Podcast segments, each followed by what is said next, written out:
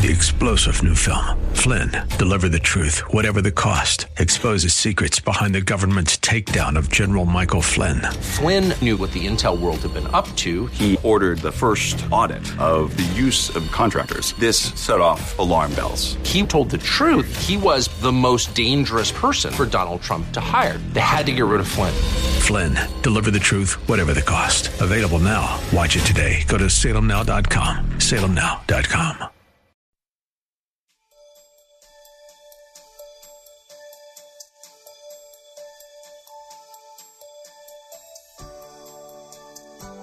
Thank you for joining us today. The Holy Bible emphasizes the priority of prayer and fasting in the Old and New Testaments. That alone reveals the importance of consistent devotion to these doctrines in our Christian lives. During this season of Lent, Pastor Draper shares a three part series on their spiritual significance. We cannot comprehend the unspeakable joy, as well as the spiritual and personal rewards that await us when we faithfully fulfill these commandments. Listen in with Bible, pen, and paper handy, as you will want to take notes. We're in a series on fasting and prayer, and I've preached a number of messages as it relates to it. Uh, we've been hanging around the passage of the Gospel of Matthew, chapter 6, verses 5 through 7. And so, if you have your Bibles, be so kind enough as to turn uh, to that particular segment of Scripture. Matthew uh, chapter 6, verses 5 through 7.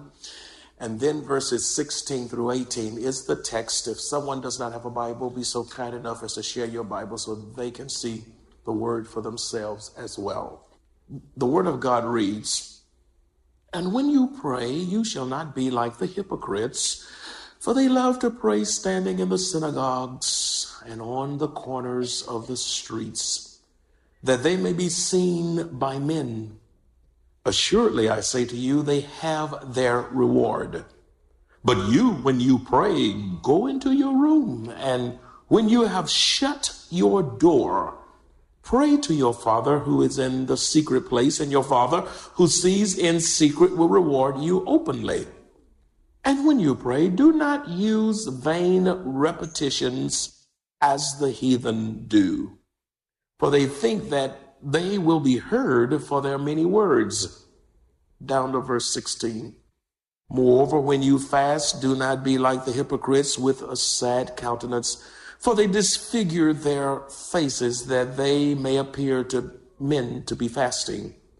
Assuredly, I say to you, they have their reward, but you, when you fast, anoint your head and wash your face, so that you do not appear to men to be fasting but to your Father who is in the secret place, and your Father who sees in secret will reward you openly. And from this particular passage of Scripture, we want to continue the theme of the message series of the priority of prayer and fasting. Fasting and prayer is so critical to the life of, of the saints. It is not an option, it is a command and we need to take it seriously. We've had enough books written on prayer. We've had enough conferences and seminars on prayer. It is high time that the people of God would be determined within their own hearts to pray, pray, pray. Much prayer, much power. Little prayer, little power.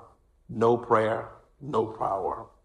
And you know what? You're not going to survive these times in which we live apart from prayer. There's enough to worry you sick. There's enough going on to stress you out to no end. There's enough of you already, already on edge as it is. And with that being said, apart from prayer, you'll not move back off the edge. You'll not be able to calm down you you you you you you'll not be able to get it together like you want to.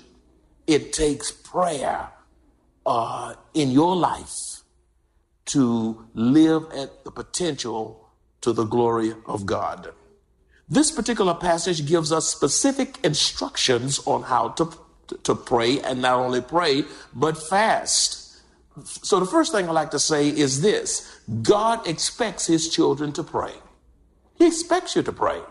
That's right. He expects you to talk to him. And you ought to want to talk to him. I mean, after all, he's the creator of the world. How many of you know God created the heaven and earth? Amen. If you don't know that, then I'm glad you're in the right place because I announced to you today that he created the heaven and earth. Genesis 1 1 says, In the beginning, God created the heaven and earth. Okay, the earth didn't come by some big bang, some kind of cosmic explosion or some kind of evolution. God created it. Okay? And so you you and then how many of you know he's your savior? I know he's my savior. I raise both hands up. If I could raise my feet up, I'll raise them up too. He's my savior. So you ought to pray to God because he's your creator. He knows every aspect of you. He knows the number of hairs on your head. And you say, well, I don't have any hair. Well, he knows the number of breaths you're going to breathe this day. You ought to pray because prayer expresses your dependence upon God. That's why you pray. You say, well, why pray? Because God knows everything. But when you pray, it, it is indicative of the fact that you are dependent upon Him and you're realizing life can't not be lived in this world with all the atrocities and tragedies and killings and murders and all the things that are happening to the left, right, east, west, north, south. Apart from prayer, you are going to be in a hot mess. So that's when I say hot mess, that's a mess. So God expects his children to pray. He said, What do you see that in the Bible? I'm glad you asked. We we visit the text. The text says in verse 5a, and when you pray. In verse 6a, but you when you pray. Verse 7a, and when you pray. In other words, it is expected of the believers to pray. And then, secondly, God expects his children to fast. Not only to pray, but fast as well. In other words, to deny ourselves the pleasures of this world and the things we like in order to draw near to God, that he would sift us, purge us, cleanse us, deliver us, deliver us, and, and do a new thing in us, refresh us, revive us, heal us. All of these things are done through fasting and prayer. So God expects us to fast. You say, where is that? In verse 16a, it says in the Bible. See what the text says. I'm not giving you my opinion. My opinion doesn't mean anything to God. What matters is what thus said the word of God. And verse 16a says, moreover, when you fast. In verse 17a, but you when you fast. You see? In other words, this passage gives us instructions and insights in our personal and private prayer life. However, there are other passages of scripture that validate public prayer. There are a lot of people say, well, you ought to pray in private, but not in public. I beg to differ with you. There are times when we need to even pray publicly to make a statement before the Lord and not be ashamed to own Him to own God before the Lord. Uh, blessing your food in public is a wonderful thing. Amen. When I'm in the airport we're taking the team on a mission trip and we bow our heads and hold hands and pray, that make people a move. It, it's a testimony that you know the Lord and God's children are praying. Let me, Islam ought not beat us praying. Amen. They'll not beat us getting on our knees. Every time I look at them, they're on their knees bowing, on their knees bowing, on their knees bowing. The Christians ought to be leading the way in to the in showing the world that we have the most holy God, who's the one and only God, the true and living God. We ought to bow and kneel before the Lord our Maker. So praying ought to be public because it just serves notice that you belong to God. And praying ought to not just be done privately, but publicly as well. Oh, he said, what do you mean? Uh, let me give you some scriptures to, to, to, tell you what I'm talking about. John 6 11. The Gospel of John, uh, chapter 6, verse 11. Uh, we see Jesus praying publicly as he is feeding the multitudes of uh, loaves of bread. In ver- uh, John 6 11, it says, and, and Jesus took the loaves, and when he had given thanks, see, he's praying publicly before all those people, thousands of people, he, he distributed them to the disciples, and the disciples to those sitting down, and likewise of the fish as much as they wanted. You see Jesus praying before the distribution of the food. And then in the Gospel of John 11, chapter 11, verses 41 and 42, there again, Jesus, our Lord, is praying publicly. Are, y- are y'all hanging with me? I want you to hang with me now. I, I, this is a Bible teaching church. We reference the scripture. So that's why it's necessary for you to bring the Bible so you can see what it says. In the Gospel of uh, John, chapter 11, verses 41 and 42, it says, Then they took away the stone from the place where the dead man was lying. That's Lazarus. And Jesus lifted up his eyes and said before the crowd looking, Father, I thank you that you have heard me. And I know that you always hear me. But because of the people who are standing by, I said this, that they may believe that you sent me. Jesus prays publicly before raising Lazarus from the dead. And that's public praying. As we continue today's message, Pastor Rander provides answers to key questions that will strengthen our resolve to pray and fast. What is prayer? What should be our posture in prayer? What is fasting? How should we approach fasting? What happens if God's people fail to pray? What happens when God's children pray? Keep listening as Pastor Rander guides us through God's Word for the answers to these questions. Remember to keep Bible, pen, and paper handy. And then another account, there are many others in scripture, and particularly also in the Old Testament, but let me give you another New Testament account. In the book of Acts, chapter 27, uh, 27, verses 34 through 36, you see Paul praying publicly as uh, those on that ship in whole, is in a whole lot of trouble. Uh, he prays on that ship to comfort those who are there thinking that they are going to go under in Acts 27, 34 through 36, Paul prays, Therefore I urge you to take nourishment, for this is your survival. Says not a hair will fall from the head of any of you. And when he had said these things, he took bread. Look, he prays publicly on that boat. He took bread and gave thanks to God in the presence of them all. See? all. That wasn't private, that was public.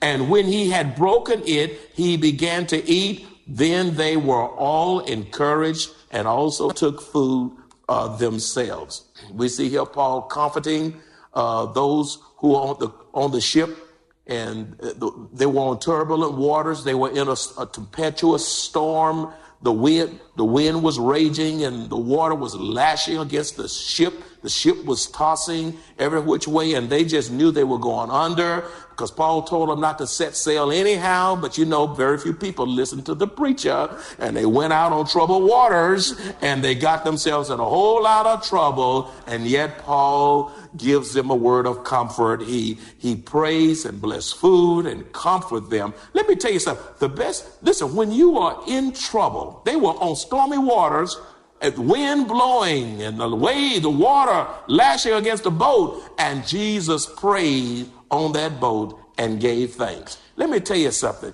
If you ever want to survive your trouble, give thanks. That's how you get through trouble.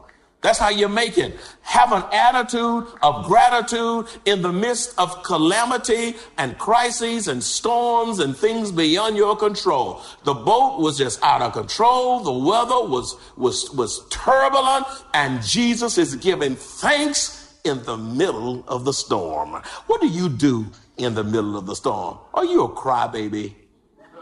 Are you a whiner? Are you saying, why me? Why me? My, and God says, shut up. Why not? Because storms are used to refine you, to sift you, to purge you, to get the best out of you to get you to look more like the Lord Jesus Christ. So it is appropriate to do private prayer as we see in Matthew 6, and it is also appropriate to do public praying as we see in the various accounts that I've just forementioned. Let me tell you something else too about prayer. We must not pray to impress men, but to exclusively talk to and commune with the true and living God. That's why we pray. We pray to talk to, exclusively talk to and commune with the true and living God. Praying with wrong motives will invalidate the prayer. That's right. So you're not praying to people. You're always praying exclusively to God. To God. Look at verse 5. Matthew 6, we're back in the, the original text now. Uh, Matthew 6, uh, verse 5, it says, And when you pray, you shall not be like the hypocrites, for they love to pray standing in the synagogues and on the corners of the street, that they may be seen by men. Surely I say to you, they have their rewards. In other words, these hypocrites and uh, Pharisees and scribes and so forth, they were praying to be seen by men, to be commended by men. You know, they weren't praying to God. They were praying with the wrong motive to, to receive commendation. And Jesus said, you're a hypocrite. You already have the reward. I don't need man to reward me. I want God to reward me ultimately. Amen. And verse 16, it says, moreover, when you fast, do not be like the hypocrites with a sad face for they disfigure their faces that they may appear to men to be fasting. Assuredly, I say to you, they have their rewards. In other words, a person telling you, "Ooh, you sure can pray." Oh, girl, you you some kind of prayer warrior. Man, you I just love hearing you pray. Oh, thank you, thank you, thank you, and you're loving it and loving it and loving it. And Jesus says that commendation is all the reward you get. So, so we have to watch how we pray. As a matter of fact, let me tell you this: when you have a have a good, strong prayer life privately, it doesn't take you so long to pray before people publicly. Folk that stand before folk and pray long and can't stop, that's a sure indication that they're not praying at home. Because when your prayer life is healthy at home, you don't have to be eternal in your prayer before people. Won't y'all say amen? Uh, let me tell you something about prayer. We emulate Christ when we have that quiet, solitary place where we can frequent God alone in prayer. A disciple is a follower and learner of the Lord Jesus Christ. And uh, we are Christians. In other words, we, we our goal is to be like Christ. You know, we're not to be like uh, the movie stars and the sports figures and all these all these people. We're to be like Christ. And Christ, he he he sought that quiet, solitary place, and he commands us to pray, to have that place where we can commune with God frequently and quietly and privately. Look at verse 6. But you, when you pray, go into your room. Do you have that private place of prayer? And when you have shut your door, close yourself in. In other words, shut out the interruptions. Pray to your Father who is in the secret place. And your Father who sees in secret will reward you openly. Mark 135, we see an account where Jesus himself prays privately early in the morning, all alone. In the Gospel of Mark, chapter 1, verse 35, the text says, Now in the morning, having risen a long while before day, that's early, he went out and departed to a solitary place, and there he prayed in a solitary place. That's something.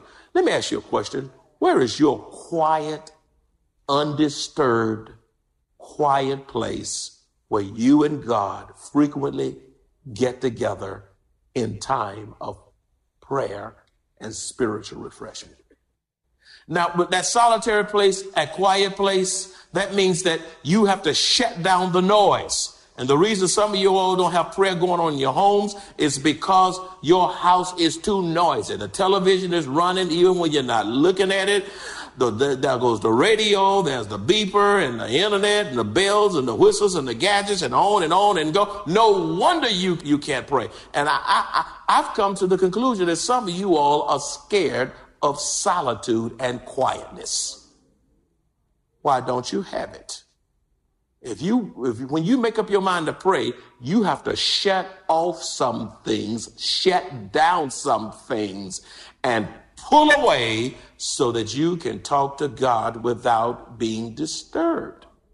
The devil is too busy. He's too dangerous. The world is too dangerous and the world is too busy and people are in a mess and, and, and they'll have you all so messed up that you'll never get to praying. Let me tell you something about prayer. Prayer must be sincere from the heart without meaningless babble and repetitive words. Prayer must be sincere from the heart without meaningless babble and repetitive words. Well, you see that in verse 7. And when you pray, do not use vain repetitions as the heathen do, for they think that they will be heard for their, look, many words. Just because you pray, pray long doesn't mean you're praying right. You can pray, you can pray long and be ignorant. Yeah, that's right. And some, some of the best prayers are your short prayers. Listen, there are times when all I, can say is, Lord, have mercy. Or help me, Jesus. Or I need you now, Lord. Those are, those are short prayers, but just as impacting and just as effective to the glory of God. Yeah. And then there are times when I need to stay down there a while and just pray and then pray in my own prayer time. And let me tell you something, if you can get up and act the same, if you can get off your knees and cuss somebody out, if you can get up and steal and act ignorant and act ugly and get beside yourself, you need to, you got up too quick. Get back on your knees. Get back down there. You got up because when you get up, prayer ought to change you. That's right. I can lay my religion down, if you lay it down, you don't have one. Get back down on your knees and pray until God get a hold of you. I said uh, in the first service this morning, there's a brother years ago in the, uh, the other location. God just knocked him out right on the floor. And just and he stayed there just about the whole service. He needed to be there. God, God knows how to knock you down you get beside yourself. I said, leave him alone. He need let, let him lay there. God's dealing with him. You know, and God knows how to knock. Listen, if you if you don't humble yourself, God knows how to humble you. God will knock you down. Sometimes God don't wait till you get out of church to knock you out. God will knock you out right in church. That's right. At the yard, We need a reverential fear of Almighty God. What happens if God's people fail to pray? What happens if God's people fail to pray? Number one, a prayerless life gives Satan all kinds of opportunities to wreak havoc in our lives. We are easily exploited when we fail to pray. We are easily misled when we fail to pray. We're easily deceived and defeated when we, when we fail to pray. We're easily led to believe a lie when we fail to pray. We're more prone to yield to temptation when we fail to pray, which will result in our physical and spiritual demise. You don't want to be exploited and taken advantage of by the enemy. And you give Satan all kind of operating room in your life when there is no prayer. Ephesians 4:27 says, "Nor give place to the devil." And when you fail to pray, you are giving place to the enemy. 1 Peter 5 8 says, Be sober, be diligent, because your adversary, your enemy, the devil, walks around like a roaring lion, seeking whom he may devour. Satan is out to destroy your marriage. You say, well, I've been married 40 years. Satan doesn't care about that. They're 40, married 40 years, been divorced. Satan wants your marriage as much now as he did when you first said, I do. Satan wants your child. He wants your grandchild. He wants your home. He wants, he wants, he wants your mind. He wants total control of you. And you give yourself over to him and he wipes you out.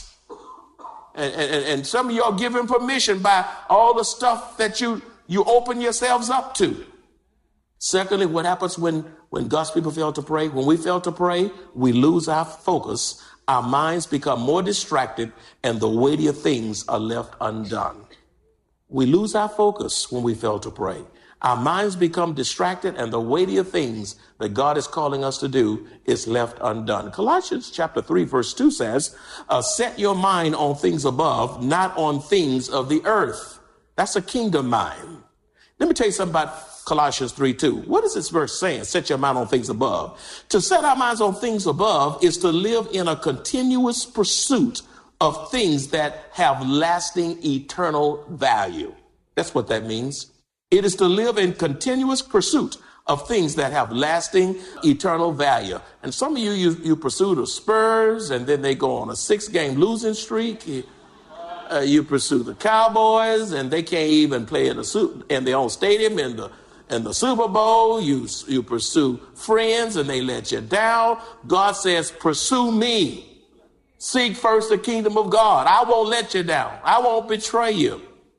To set your mind on things above, above means this: one whose mind is set on things above will refuse to allow himself or herself to be pulled in so many directions that he fails to fulfill God's plan for his or her life. Do you realize when you don't have a kingdom mind and when you when your mind is not set on things above, you'll find yourself torn in many directions and when you look around, you have nothing to show for your life.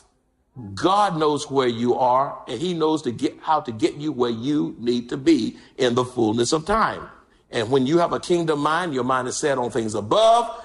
Listen, it is sweet and you find yourself not being cared about in so many agendas and directions. Another thing about setting your mind on thing above uh, is, is to consider is this.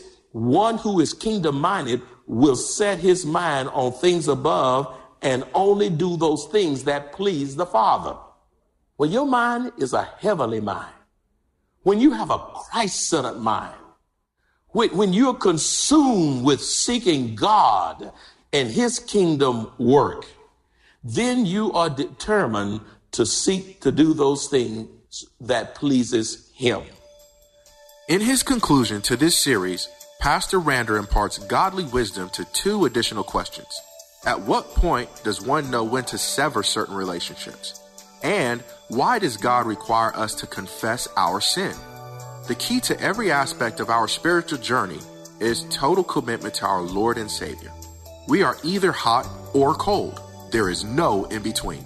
If you enjoy this kind of biblical teaching by Pastor Rander, please visit us at Maranatha Bible Church located in Converse, Texas. Three star general Michael J. Flynn, head of the Pentagon Intelligence Agency, knew all the government's dirty secrets. He was one of the most respected generals in the military. Flynn knew what the intel world had been up to, he understood its funding. He ordered the first audit of the use of contractors. This set off alarm bells. The explosive new documentary, Flynn, Deliver the Truth, Whatever the Cost, and covers the facts behind this scandal. Flynn told the truth. He was the most dangerous person for Donald Trump to hire. I find out the worst enemy that I'm going to face in my life is right here in America. They took my assessment and they wanted me to change it. And I was like, I'm not changing it. They had to get rid of Flynn with in depth interviews, archival footage, and never before seen personal records of the man behind the headlines. I just felt like I was drowning. Flynn, deliver the truth, whatever the cost. Available now. Watch it today. Go to salemnow.com. Salemnow.com.